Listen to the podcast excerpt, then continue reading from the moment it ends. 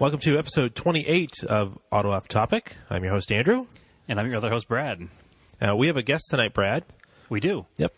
This is a first for us. It is. Not the first time having a guest. First time having a guest with a remote. Yeah, remote guest. So we're doing it via a phone-in call.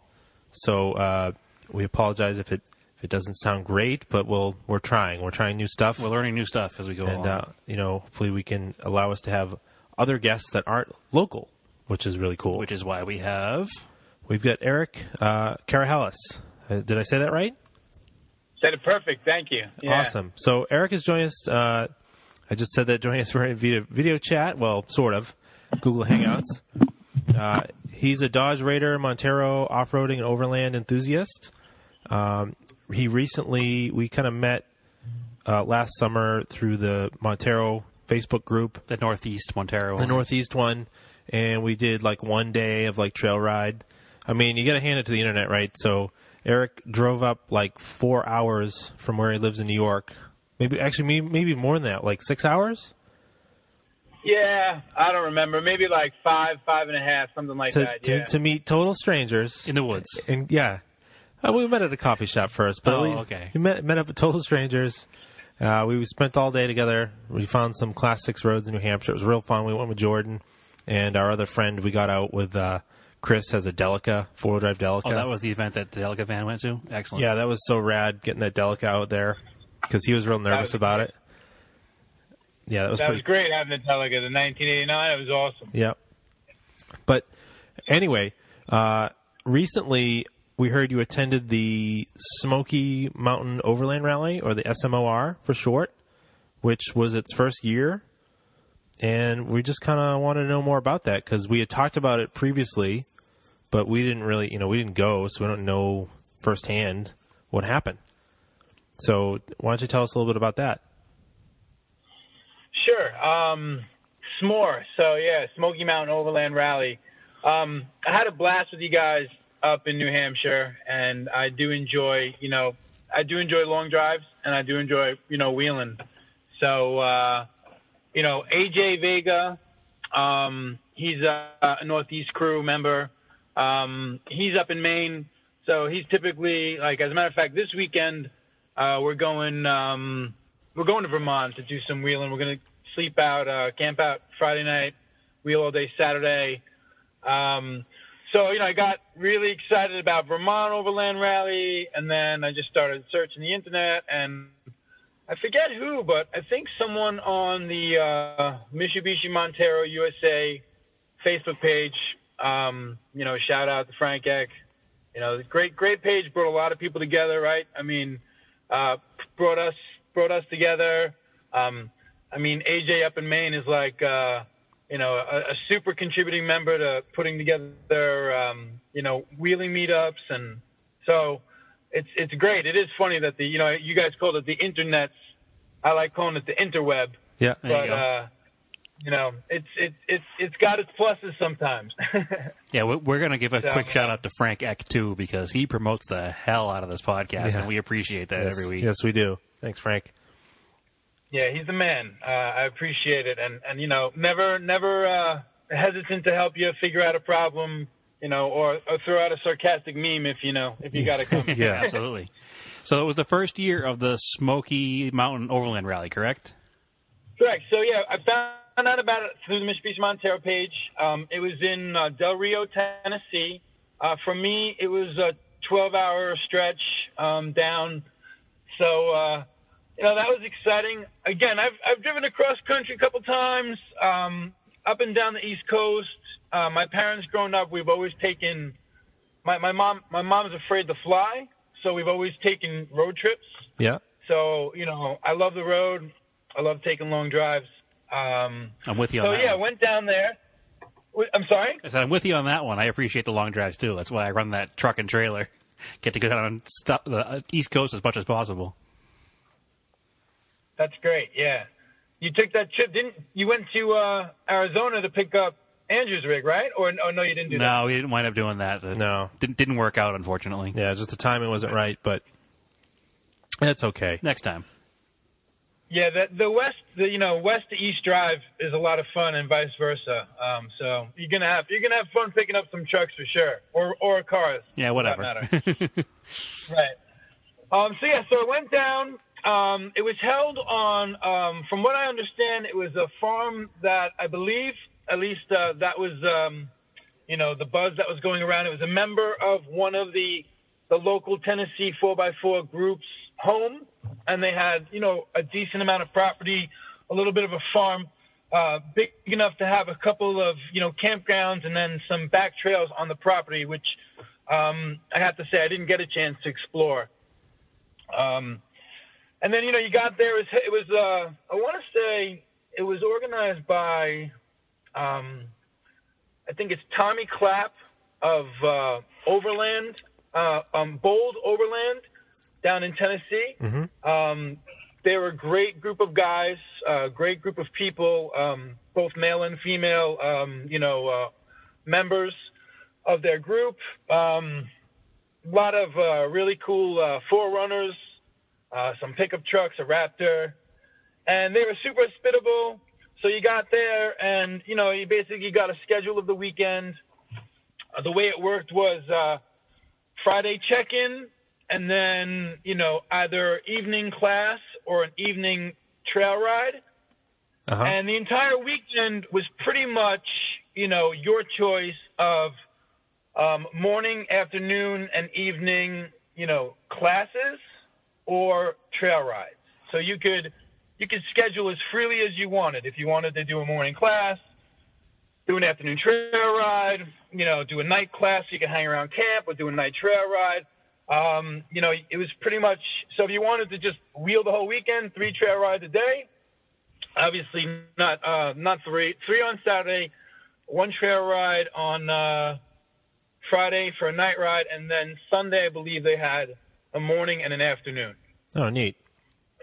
Yeah.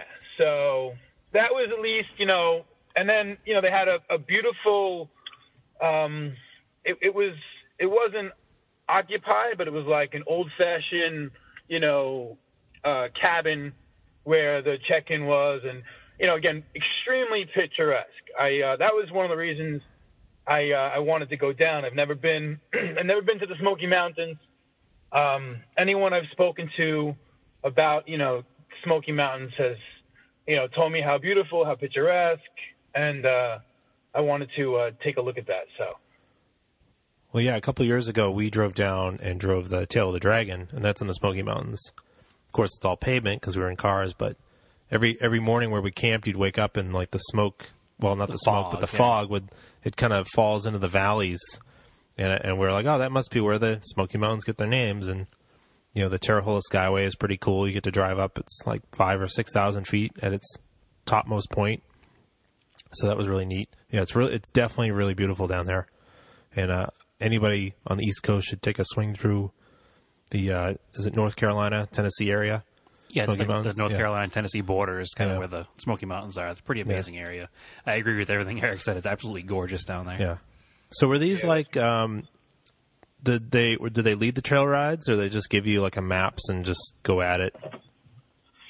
Yeah, unlike the Vermont Overland Rally, it wasn't just go and explore.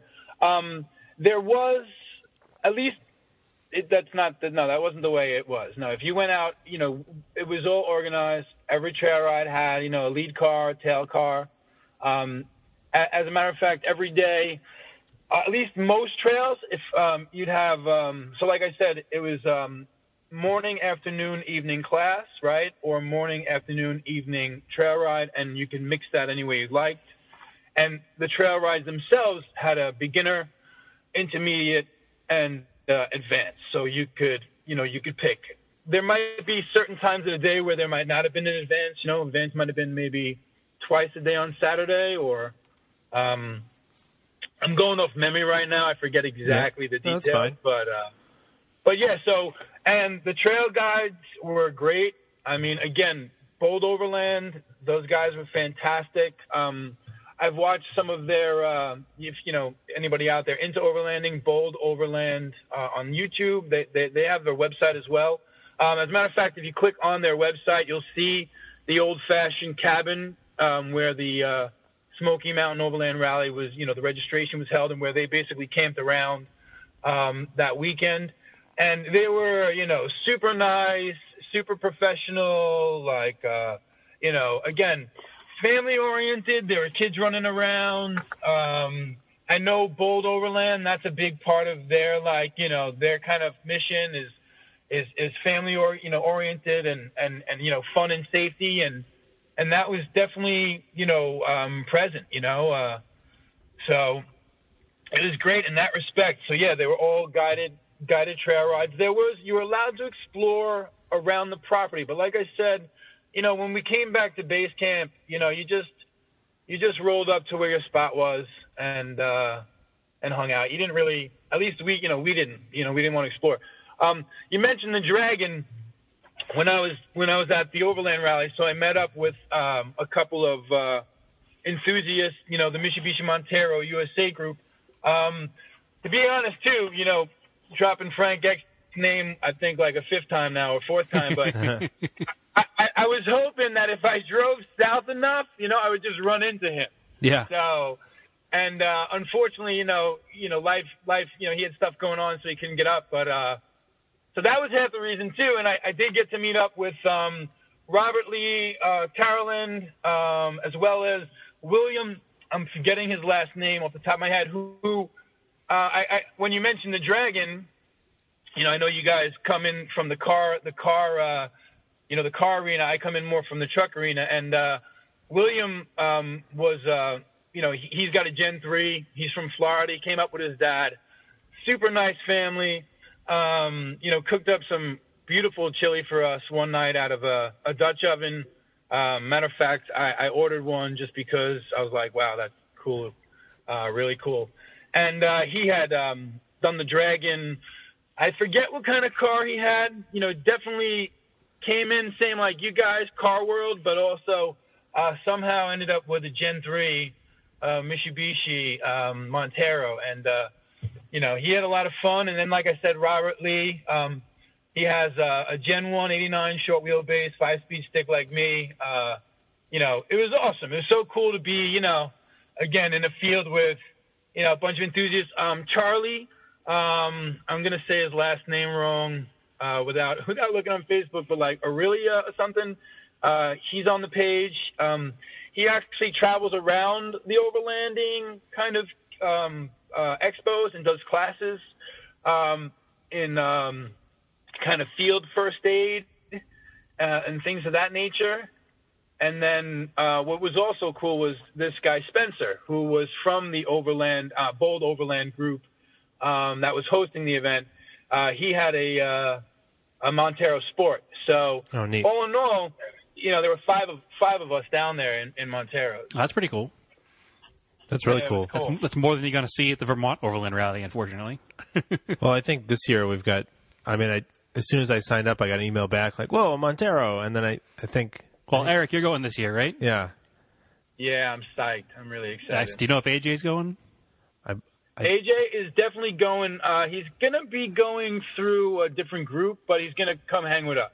All right, excellent. Yeah. So there'll be at least three Monteros. Yep. And, yeah. And our buddy Joe and his lifted Subaru. Oh yeah, he'll be back again. Yep. And of course, I heard about that. I heard about that from AJ. He was like, "Dude, I can't tell you what I saw this thing doing." I guess he surprised a lot of people. I guess you can do quite a bit with a lifted Subaru, and which, you know, I guess that there's something to be said about the old driving a Subaru. So. And of course, Jordan will be there in his Xterra with us. We doubted you, Joe, but you proved everyone wrong. So we apologize humbly. What's that? You didn't think he was going, or we didn't think he was going to make it? Yeah, because there's no low range in that car. So we're just kind of like, man, it's going to be real hard off road, no low range. But nope, just kind of go right through. He got rid of the problem of having no low range by going straight high range by just lots of revs, lots of wheel spin. But nice. It worked. So. There's some videos out there too of it. Nice. So the roads down at the Smoky Mountain Rally, were they public roads or was it all closed off private land? So, just because I was coming down from New York, I didn't have the I didn't have the benefit of spending the whole time. So I drove down Thursday night to get a full Friday, which I did get. Friday night we took the intermediate trail ride to basically I should have written down some of these. That's all right. No worries. But it's a state park, pretty much like you guys said, right on the Tennessee North Carolina border, and Hurricane Creek Trail. It was actually someone recently just posted on Mitsubishi Montero USA about going to do it sometime. I think this weekend.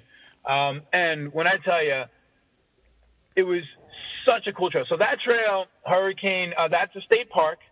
So when we were exiting, we didn't run into people, but we saw campers, off to the left and to the right, off the main trail, enjoying, really beautiful, secluded, mountainside.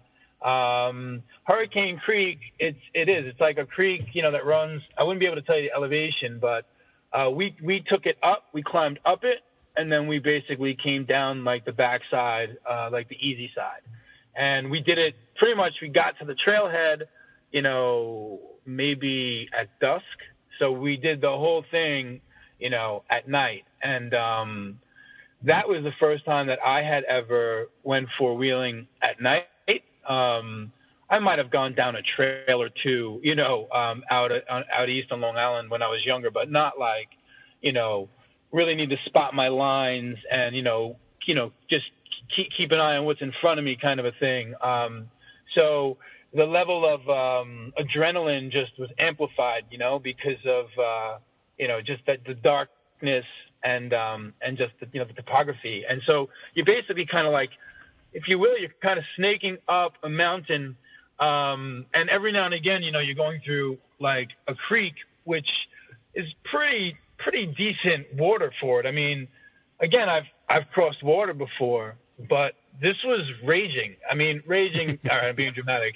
It's being dramatic. It was a strong current. So when I looked at it, I'm like, oh my goodness. And I even went in like, with a little bit of a, a little bit of a left arc just in case the current wanted to push the truck. I mean, I didn't lose traction at all. I dug in, but it's dark. I've never been, in the Tennessee mountains. There's a lot of water. The guy in front of me's got, let's see, a Jeep JK with a 3-inch lift, 35-inch tires, and his rear bumper just disappeared. It's like, oh, that's deep. So that's probably at least 3 foot. Yeah, it was increments. So you went down, and then when he bottomed out, like, so your front tires are going back up, but your bottom is, you dipped in deep. So it's kind of. It was kind of intense. It was great, that sounds a little intense, especially at night. I've never been out in the woods wheeling at night. No, sounds fun. I haven't either. Get to use all those flashy LED light bars that everybody has now. Yeah, exactly. Well, that was a concern. I have one on front, so I just made sure I aimed it down really, really well, and I kept a pretty good distance. Once in a while, you just like, I don't know, you get so excited. The next thing you know, you're kind of riding the guy in front of you. Yeah. A willy goat is the guy in front of me. I'm assuming his name is William. He's from Indiana. And so on the CB, I just kept calling him Indiana. So I'm like, sorry, Indiana. Get a little excited. So, yeah, I just remember doing a lot of hooting into the CB that night. Nice. Yeah, it sounds like a lot of fun. I'd like to do that for sure. Do some night trail riding. We don't get to do that in Vermont, I don't think, do we? I'm not sure. No. I haven't been, so yeah. I'm excited for this year. Yeah, it's matter funny. Of fact, I'm sorry, guys. Just this weekend, like I said, we're going to meet up in Vermont. That's one of the things we're going to Friday night. We're going to wheel to the trailhead just because it was literally so much fun in Tennessee. I was like, all right, we got to do this. We got to do this now. What's funny is Jordan and I are going to be in Vermont this weekend. Yeah. Unfortunately, we're not going to have any trucks. We're going to have my pickup truck, and I'm towing his rallycross car up to Mount Snow for the Rallycross event up there this weekend. So we'll be up there, but we won't be able to go wheeling, unfortunately. Cool. Yeah, it's supposed to rain a lot, too. I'll scream when I'm in the mountains, and maybe you'll hear me. It'll echo through the mountains. Be careful. It's going to be real muddy. Yeah, you know, again, like you bring it back to SMOR. So the weather, right? I've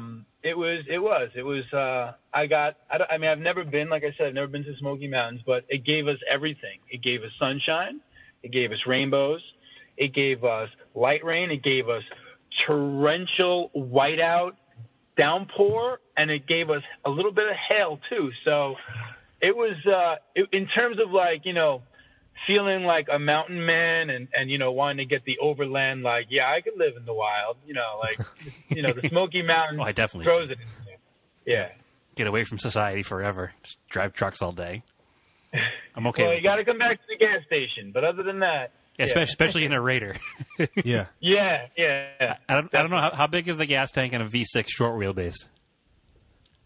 You know, I should know this, but, I want to say maybe it's like 19. It's definitely over 15. Yeah. You know, the four-cylinder ones. It's like a 12 or something, isn't it? It's like a 12-gallon tank, so it's like every 180 miles I'm filling up. Yeah. You love that carb. Yeah, whatever. Yeah, the four-cylinder is great like that, though. You know, it sips the gas. It does not sip the gas. No. It's horrible gas mileage. No? Yeah. Uh-oh. Yeah, it probably gets about 15, I guess, which is... No, it gets worse than my long wheelbase V6. Wow. Yeah, I got to carry gas cans if I go deep off-road because it runs out quick in the woods. Mine is about, from like the most I filled it, I got it like maybe 24 and a half gallons. Yeah, the long wheelbase got a big tank. Yeah. And then I think yours is a short wheelbase V6, so you have a coil spring rear, right? Yeah. Yeah, so I think it's probably the difference why I have the smaller tank because more real estate is taken up by the big leaf springs in the back of mine because the four-cylinders still have the leaf spring rear end. Yeah. I also thought they did the bigger tank on the V6 just because, again, the V6 is supposed to drink more than the four-cylinder. The four-cylinder is just working so hard all the time to keep the thing moving that it uses more fuel. Right. Plus, it's carbureted versus fuel-injected, so by design, it's less efficient. Yeah. Yeah, he admits it. It's on tape. Episode. You guys got a lot to say about carburetors and fuel injection, huh? Yeah, yeah. I like my carburetors. We like to tease Brad about it, that's all. It's just fun. I drove here to Andrew's house successfully in a carbureted vehicle tonight, so everything's fine and good. Now, if you leave, that'll be the triumph. Well, worst case, I'll sleep on your couch. I don't have one right now. Oh, that's right, too. You're in between couches. Yeah. You're in between couches. Yeah, we got rid of our old one because I redid the floor in my living room, so we threw out the old couch, and we ordered some new stuff. It hasn't come in yet. That's funny. So... Eric, were you always into cars or just trucks? Yeah, I mean, you know, I think I've kind of always been into dirt, off-road. I like cars, you know, I mean, there's nothing like a good aesthetic. I mean, you know, like, I think cars are beautiful. Again, for some reason I have that. You need to modify it at least a little bit. You know, you get tires and rims on a stock vehicle and it automatically looks beautiful to me. Absolutely. More so than so. But yeah, trucks. I guess my in would be like. I mean, you can laugh like Tonka trucks and stompers, and then stompers were the best. You know. My cousins live upstate, so I did some, you know, quadding and like off-roading in that respect. And then this makes me chuckle just because I know my parents, you know. So I'm pretty much like born and raised, you know, born in Manhattan but raised on Long Island. My parents would take me a couple times, you know, once a year to the Monster Truck Rally at the Nassau Coliseum. Excellent. Nice. Yeah, so like, I mean, it's hysterical. You're in a coliseum sucking in carbon, you know, monoxide and going deaf. But it was like, you know, I was like, yeah, trucks. Yeah, and I think the only time I saw monster trucks was in Rhode Island at the Dunkin' Donuts Arena. So it was basically, you know, giant monster trucks on a hockey rink. Yeah, that's exactly what this was. That's exactly what there. You know, it was funny though. I got to see a guy like. You know, in a big lifted truck, like local guys, like fold his frame right in front of an audience. You know, like excellent silly stuff too. Doing the tough truck challenge. Yeah, you know, it's like, oh, it's open up to everybody. I'm going. You know, oops, and then they're toting it out. You know, I feel like monster trucks were cooler in the '80s. Am I right, or is that just like nostalgia? Oh, they're steel bodies. They were definitely cooler. Yeah. But yeah, they definitely. Well, you know, if you go, you know, to certain spots, people still love them. But yeah, they're, you know, they I guess they had the time. I've got a picture somewhere. The monster truck, it was called Little Barefoot, was out of like New Hampshire. It was a Ranger, wasn't it? Something. It was a Ford something. Yeah. And I remember my parents we would always go to New Hampshire when I was younger. And the shop was like on the way to like wherever we were going. So we stopped. And there's a picture of me and my dad like sitting, like I'm sitting inside the wheel and my dad's sitting next to it. Yeah. Kind of looks like the picture in like Back to the Future 3 when they're next to the clock tower picture. Like that. Yeah. I will say that you bring up Stompers, Eric, and that was like my childhood. I had the Stomper cases and all the Stompers, and those were the best, from the Jeep J10 to the Chevy Blazer and all of them. I had a lot of fun with those things. Those are cool. I actually, Tamiya, have a couple, like, if you go on eBay, they're like, you know, Japanese made, like the guys that make, you know, like the radio control cars, like Blackfoot, Grasshopper. I actually have a Gen 1, you know, the rally one. I got that Tamiya, but they have little mini 4x4s, which are basically version of Stomper. Yep. And I got three Gen 1 shorties. Oh, nice. A Gen 2 shorty and a Gen 3 shorty. I've only ever seen the Gen 3 one. That's cool. Yeah, but we were just looking at these the other day after one of the podcasts because we were kind of talking about Tamiya stuff because we're definitely into that stuff too. You know, they're kind of getting rare. They're hard to find. It's cool stuff. Yeah, I'm always keeping my eye out, you know, just for anything that's, you know, Raider, Montero, you know, Gen 1, you know, particularly. I just love the boxy Raider. So just to bring it back, so when I got my license, I went through a teenage boy. I basically went through three very cheap cars in probably 6 months. Yeah. My first was 1979 Pontiac Parisian. Excellent. So it was like a Bonneville. Yeah, big Bonneville. But from Canada, so everything was in kilometers. But my mother always thought I was speeding. I'm like, it's K, Ma, relax. I feel it's a very New York car. It was funny. I don't even know how I got it, but threw a piston. That went away. Then I had an 82 Civic hatchback, 5-speed, and that's when I learned to drive stick. Nice. So, you know, little hatchback taught me how to drive stick.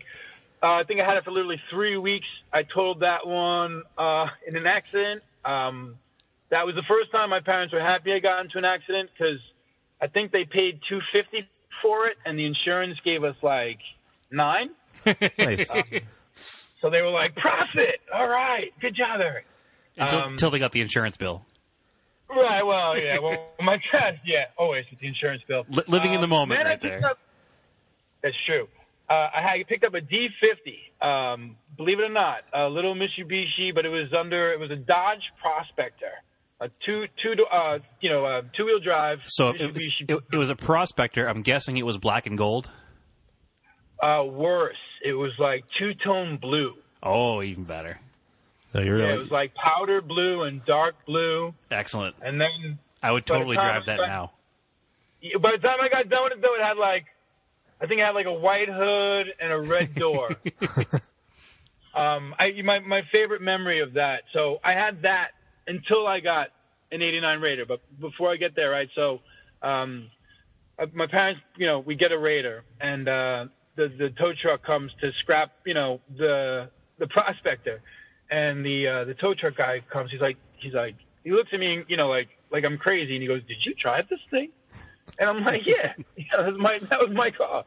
And he's like, "There's not a single body mount on this car, you know." So he's like, "They're all rusted away." And I just looked at him like, now of course I was 17, so I had a streamline, like a film strip of like memories of basically like Tokyo drifting that thing.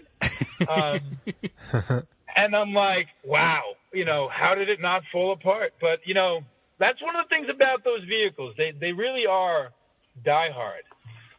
Yeah, everybody makes fun of Mitsubishis, and we sit here every week telling everybody how good they are and how they run forever. So everybody seems to have a cool story about them, old ones. Yeah, they're pretty diehard. And so I got the Raider. Actually, I was looking at like a pickup, and my parents, I was going to commuter college, so... They wanted me to get something a little more, reliable, and I picked up an '89 Dodge Raider, black, 5-speed stick, and fully loaded for $9,000 in 1994 with 58,000 miles on it. Oh, excellent! Yeah. Yeah, and that one didn't. You said $9,000, and I panicked, and then I realized it was 94, and that's okay. Yeah, 94. The truck was only 5 years old. Yeah, it was a young vehicle, and I drove that one to 310,000. And the only reason why I stopped was I did an engine once, and then the seals were so bad, it was cheaper to just buy another used one, and that was when I parted with the first. But I didn't really get to say goodbye to her because I left her at a buddy of mine's shop who was a Mitsubishi enthusiast, like 3,000 GTs, Dodge Stealth, out on the island. And one of his compatriots thought it was just a junk car and sent it to the scrapyard. So one day my buddy called me, he's like, "Oh, you picked up your car." And I'm like, "No, what do you mean?" And he's like, "It's not here." I'm like, "You're kidding." He's like, "No." And yeah, so long story short, that's never got to say goodbye to the first one. Oh, that kind of sucks. Yeah. Bummer. Yeah. Yeah. It's all good though. I love these vehicles. They're great. Yeah, you've had them since 94. That's a pretty good history with them. Yeah, so have you always had one? Yeah, I have. I did a stint with an oat when my last one got a little too unreliable, and way too much money to get her back to decent health. I picked up a 02 Wrangler, 5-speed sticks. I wanted the stick. That's what got me in the Jeep, and I took care of that vehicle. I lifted it, 35s, the whole nine. But the frame rotted from the inside out. I read in the Northeast middle. Yep. Killed me. Oh, that broke my heart. And then I had an '89 sitting right next to it that didn't have a drop of rust. So, I mean, not a drop, but it didn't have the kind of frame rot that my '02 had. Jeeps are known for that, unfortunately. Yeah. No, those. Yeah. Well. Yeah. These, like the first-gen Monteros and the second-gens and stuff, they're just, like, way overbuilt for the size of the vehicle. Like, the frames are way bigger than they ever needed to be. You can kind of tell when you just go under there and look. Like, the steel is super thick. So, mostly, if they're kept pretty well clean, they're not too rusty, at least in the Northeast. So I remember Andrew's in good shape. Yeah, mine is, surprisingly, but it came from Colorado, so it didn't spend... It's only spent like the last 4 or 5 years out here. It spent most of its life in Colorado, where they don't use a lot of road salt or any, so it saved it. Mine's a little rustier. It's still not even that bad. No, not the frame though, just in the rear wheel wells. Yeah, but yeah, that's a spot. So there's a terrible design with the seatbelt that's like a square at the top of the wheel well. So inevitably, dirt just catches there and it rots it so quick. Yeah, I'm not sure what caused it in mine. It's not where the seatbelt mounts. It's up right in the middle. It's probably where the short wheelbase has that slider window. And I wonder if it just got left open too many times. Oh, that's possible. So it got too moisture inside. They had factory flares on there, too. I don't know if it collected stuff behind them. I don't know. I have no idea. But so what started with the four-wheeling? Just having the truck and doing it, or...? So I live on Long Island, and one of the beautiful things about living on Long Island in New York is we have access to our beaches. We're allowed to go four-wheeling on our beaches, not many of them. I would say really thanks to the Long Island Beach Buggy Association, and I'm blanking the other one. I think it's like the Rod and Reel Club, but they lobby heavily for open access. We do have a lot of young people. When I started, I was definitely one of them that was, not smart enough to realize that if you drive like, an ignoramus, you put access in question, and people have to defend it. So, obviously now I'm a 40-year-old man. I tread lightly, but as a 17-year-old, I have memories of basically, driving out to Montauk. We have Hither Hills Woods, which is part of the New York State Beach Permit, which is really a trail system. Not a lot, maybe like a 2-mile trail, but it's beautiful woods. You got some, beautiful views of I guess Gardener's Bay, like the North Shore of the South Fork, if you will. And then we had this one spot that now is called Shadmore Preserve, just south of Montauk, the town of Montauk. But back in the day, it was just a dirt trail that you could take, and, you know, you needed a truck because there were a lot of it was a washed-out road. There were some deep, you know, puddles. Sometimes they were mud. But it was really cool. So it was this trail network. I'd say, you know, maybe 2-3 miles, you know, a little circle, if you will. And there's 2 World War II Army bunkers, you know, in this preserve. And then it ends right at a cliff, and you're looking at, you know, the Atlantic Ocean. And we would drive there. I'd go with my dog, you know, my friends, and we'd surf all day. And, you know, I'd my lineup point would be my truck. You know, I'd be like, all right, I know where I am because I know where my truck is. And, yeah, we had so much fun just driving it out, having, again, you know, access to places that, you know, you wouldn't have had access to. I mean, of course, you could walk, you could bike, but you can't carry your surfboards, you know, your cooler or a picnic table, you know what I mean? You can't. And so, you know, the 4x4, yeah, gave me that access.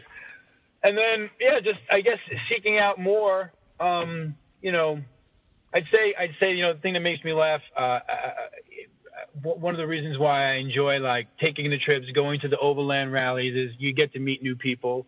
You know, I know when you're younger, I'm a high school teacher, I'm a college professor. You know, that's when you meet people. You meet people at school.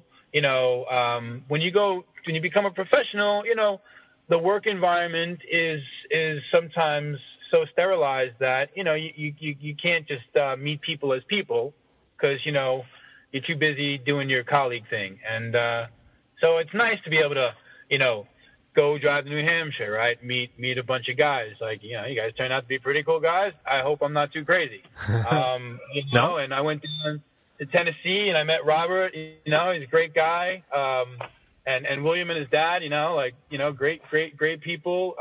Charlie, everybody. So, you know, yeah, I think that's part of it for me too. You know, like, I don't have that. You know, I got 2 beautiful little girls, a wife, you know, stresses, job, and that's like a fun escape.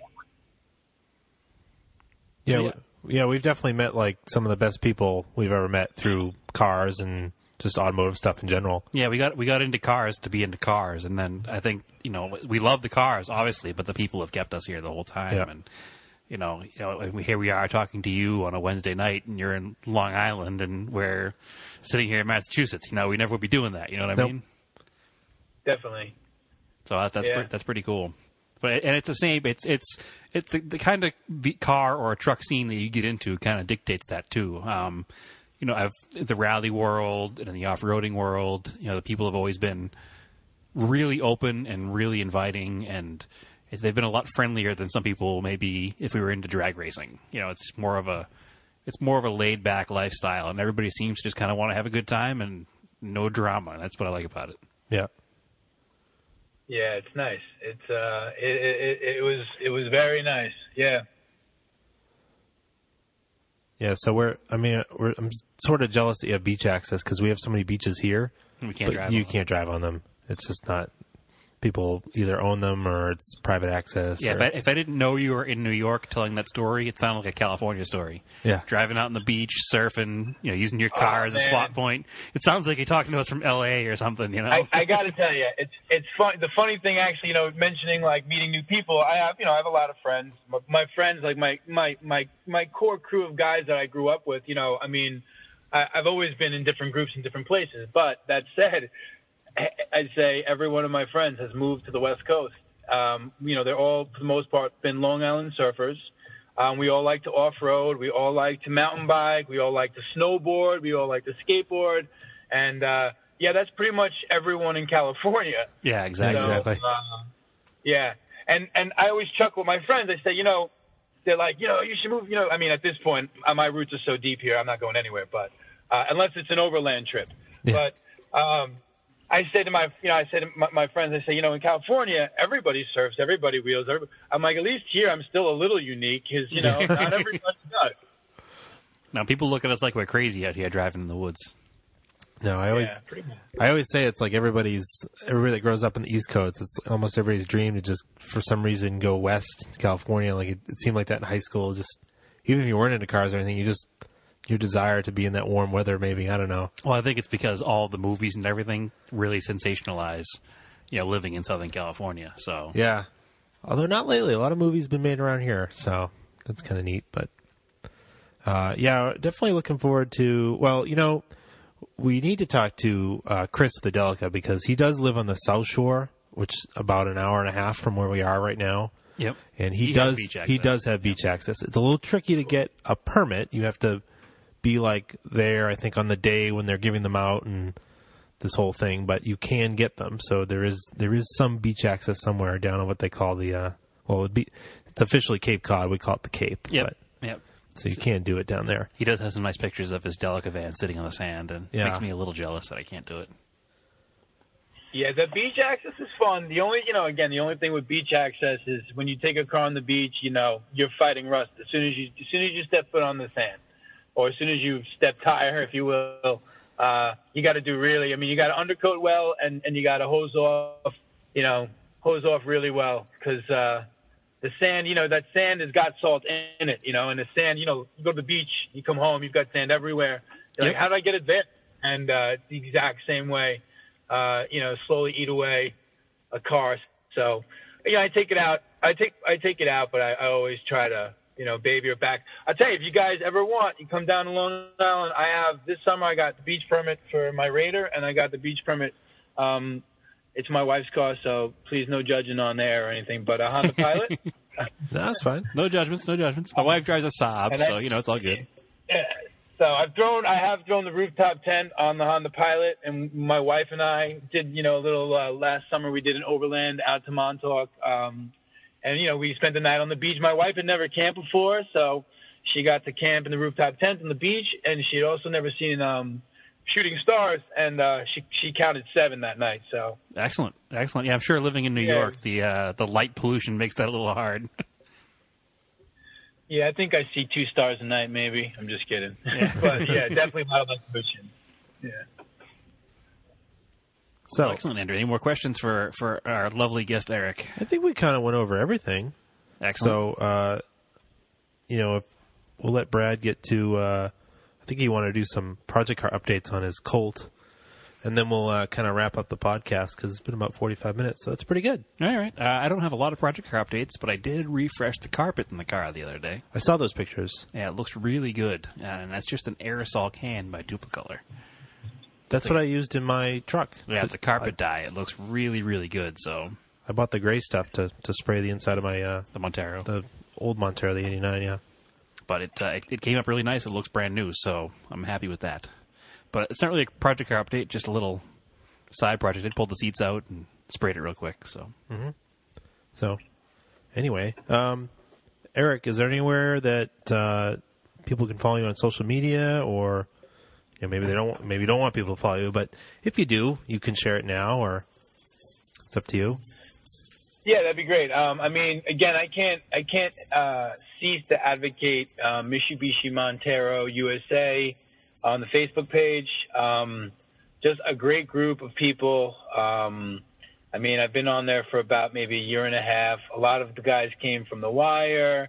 I was Pirate 4x4, brought me over that way, and I mean, again, just going off what William had said about, you know, he's been in a lot of different car communities over the years, and, you know, the Mitsubishi people are just, you know, really, you know, just a cool bunch. I mean, you think of all the drama and nonsense that's on social media and out there today, and it's always, you know, pretty positive. And, you know, none of that seems to find its way onto the page. I don't know if that's to the great administration, you know, administrators like Frank and Adam DeVenny, but, you know, it's a great page. For me, I'm on, I think it's Northeast Mitsubishi 4x4. That's the Facebook page, Northeast Mitsubishi 4x4. And, yeah, that's, you know, we're like a little offshoot page from the bigger page. We just post typically any kind of local stuff we find, parts or cars, and then for trips. So AJ Vega. He's up in Maine. He's got, like I said, a two-door 89 short wheelbase. As actually, I don't know if you guys know this or not. I mean, I probably shouldn't say anything because I know we've still got our fingers crossed about whether it's going to show up or not. But AJ's been trying to work out a deal with Simon Hyde in the UK to bring a turbo diesel, an 89 or 91 turbo diesel over. Excellent. A red one, a red short wheelbase. So we'll see if that comes to fruition. I know that's kind of a hope. So that might happen. So if that doesn't come to fruition, I can help him get one from Japan too. So. Yep. Oh, nice. Yep, that's part of it. Yeah, he's all about that turbo diesel. He wants the diesel, you know. Yeah, and actually, you should have him give me a contact too if he doesn't have shipping worked out, because I have some connections in England and in Wales as well that we've been shipping some cars back and forth. So, I'll absolutely. Yeah, that's for. Yeah, we'll love to know that. Yeah, so AJ and I basically, you know, we put a lot of trips together on that Northeast page, and I actually also joined up recently, just because at the Smoky Mountain Overland Rally, I met some guys that were Overland Bound guys. Mm-hmm. And they were all really super nice guys. We wheeled with this kid, Elan from North Carolina. He's an EMT down there. He had I forget what year, but you know, one of the boxy square. The last year they made the Liberty, and you know, pretty stock. And that kid, you know, went everywhere we went. So. And just a really cool guy. And there was, the guy mentioned Indiana, Willie Goat. He was an Overland Bound guy. So I reached out to that community. And so this Friday night and Saturday that we're doing in Vermont, it's myself and AJ, Northeast crew, Mitsubishi Montero. And then I think we got like six guys from the Overland Bound group, mostly Connecticut, Jersey, and maybe a Vermonter. Oh, neat. Excellent. Actually, yeah, so as we're sitting here talking, I just joined that page, so. All right, cool. Yeah. They're, you know, again, and the same thing like you mentioned about the rally and the Overland people, you know, they're really just open people, you know, just, you know, want to have a good time and, you know, be out in the woods and be in their vehicle. Cool. Well, you should, we'll talk about it later, but maybe you guys should try to join us for the New England Forest Rally, which is just it's the sports cars we watch race in the woods, but a bunch of us go and then we camp and hang out and watch the rally cars go by. But you spend a lot of time on dirt logging roads and just hang out in the woods waiting for the cars to go by, so it's pretty cool. You might enjoy that. That actually sounds cool. Yeah, I've always, like when you see the Baja 500, the Baja 1000, I'm like, I'd be more than happy to be one of those people that just, rolled my truck to a spot and sat there watching, you know? Yeah, we do a little bit less than that. Not quite the same level of trucks as that, but the rally cars in Maine, so not as long of a drive as going to Baja. Yeah. And the you guys mentioned it, I think, last week, but I was looking into the Golden Road just because that seemed like such a cool experience you guys got to do. It's a very cool experience. It's not a very technical road. It's a lot more. I mean, you could do it in a two-wheel drive car if you wanted to, but there's a lot of nicer, less open roads up there you can use too off of it. So yeah, it's very beautiful scenery, and it's a good trip, and it's a good camping weekend. Mm-hmm. Definitely. Did you guys go all the way into Canada, or? We went to the border and stopped. Yeah. There was a gas station right at the border. We got coffee, and then we turned around and went back. Yeah, we have no reason to go to Canada. It's not worth the effort. Yes. Right. We all had passports and everything, but it was just like, I don't think so. Not this time. That's great. Yeah, I was just thinking about it for maybe convince the wife, you know, take a trip with the family. That'd be a cool way to get to Canada, you know? How old are your kids? I got a 3-year-old and a 5-year-old. Oh, excellent. So they're younger then. All right. Because I'm talking about taking the wife and daughter on a trip to the same campground that we stayed at on that trip that Jordan, Andrew, and I took, which is like 2 miles from the Canadian border. So my daughter's a little older, though. She's 13, so she probably would want to hang out with a 2- and a 5-year-old. Right. Yeah, my 5-year-old thinks she's 21, so. Oh, so does my 13-year-old. They'll get along just well. Yeah. Yeah. And she's thought that way for a lot of years. Yeah. Well, you know, you want a confident woman. Yeah, I guess so. But that'd be an interesting trip as well, I think. Here we are sitting on the podcast planning trips that will never happen, but hey, you never know. But yeah, that's a fun trip, and if you do make that trip and make a big family trip, I bet my wife and daughter would be, you know, be kind of a fun. Do some overlanding and some camping, and maybe I'm sure that the wives would get along great. We can go off in the woods and go driving, and they can hang out at the campsite. Yeah. Yeah. So I'm glad this worked out. I'm glad we could hear you. You could hear us. I hope listeners enjoy it. Yeah, I hope it sounds good on the podcast. And, yeah, pretty surprising. We had 2 weeks in a row with guests. So we had Jordan, and we have Eric. Yep. I've got another guest lined up next week. Oh, is that next week? Yep. Okay, excellent. So coming at you with all these guests, hopefully keeping it a little more interesting than just me and Brad talking all the time. But as always, you can follow the podcast at Auto Off Topic Podcast on Facebook, on Instagram, Auto Off Topic. You can follow me at Race and Anger on Off Topic. What else? It's, of course, our podcast is always brought to you by Vintage Imports of New England, or Vine. Vintage Imports ne.com, Vintage Imports New England on Facebook, Vintage Imports of New England on Instagram. Just search it, and I come up all those places. As we were just touched on really quickly, if you have a vehicle you're looking to buy in, you know, Europe or Japan, I can help you out with that. Or, you know, shipping a car here in the States. Because they only come into so many ports, right? Well, they come into most. It depends on, you know, where it's coming from. Oh, okay. But if we're bringing something in for somebody here on the East Coast, it would probably come either into Maryland or into New York. Okay. So, but anyway, and you can find me, my personal page on Instagram is TSISS350. Cool. Eric, do you have a Instagram page you want to promote at all or not? That's cool if you don't. Yeah, you know, I don't even remember what my Instagram page is. Excellent. That's all right. Perfect.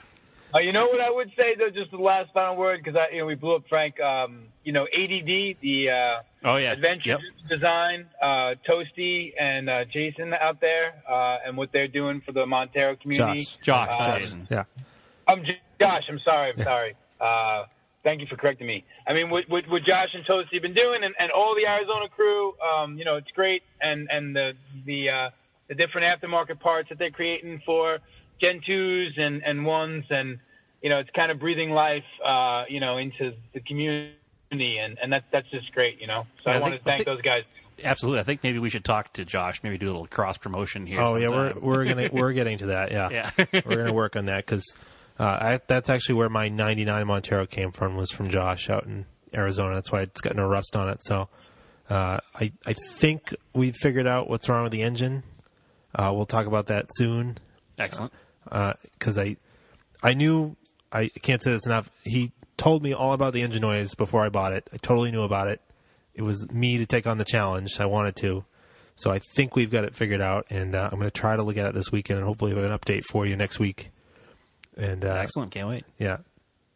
So anyway, if you want, you can please review the podcast, share it with your friends. It really helps us out. Yeah, review it on iTunes. Yes, on iTunes. You can also find it on Google Music. I haven't uploaded any older episodes to YouTube in a while. I really should. I just haven't had time, but I will get to it. As always, keep your cars analog.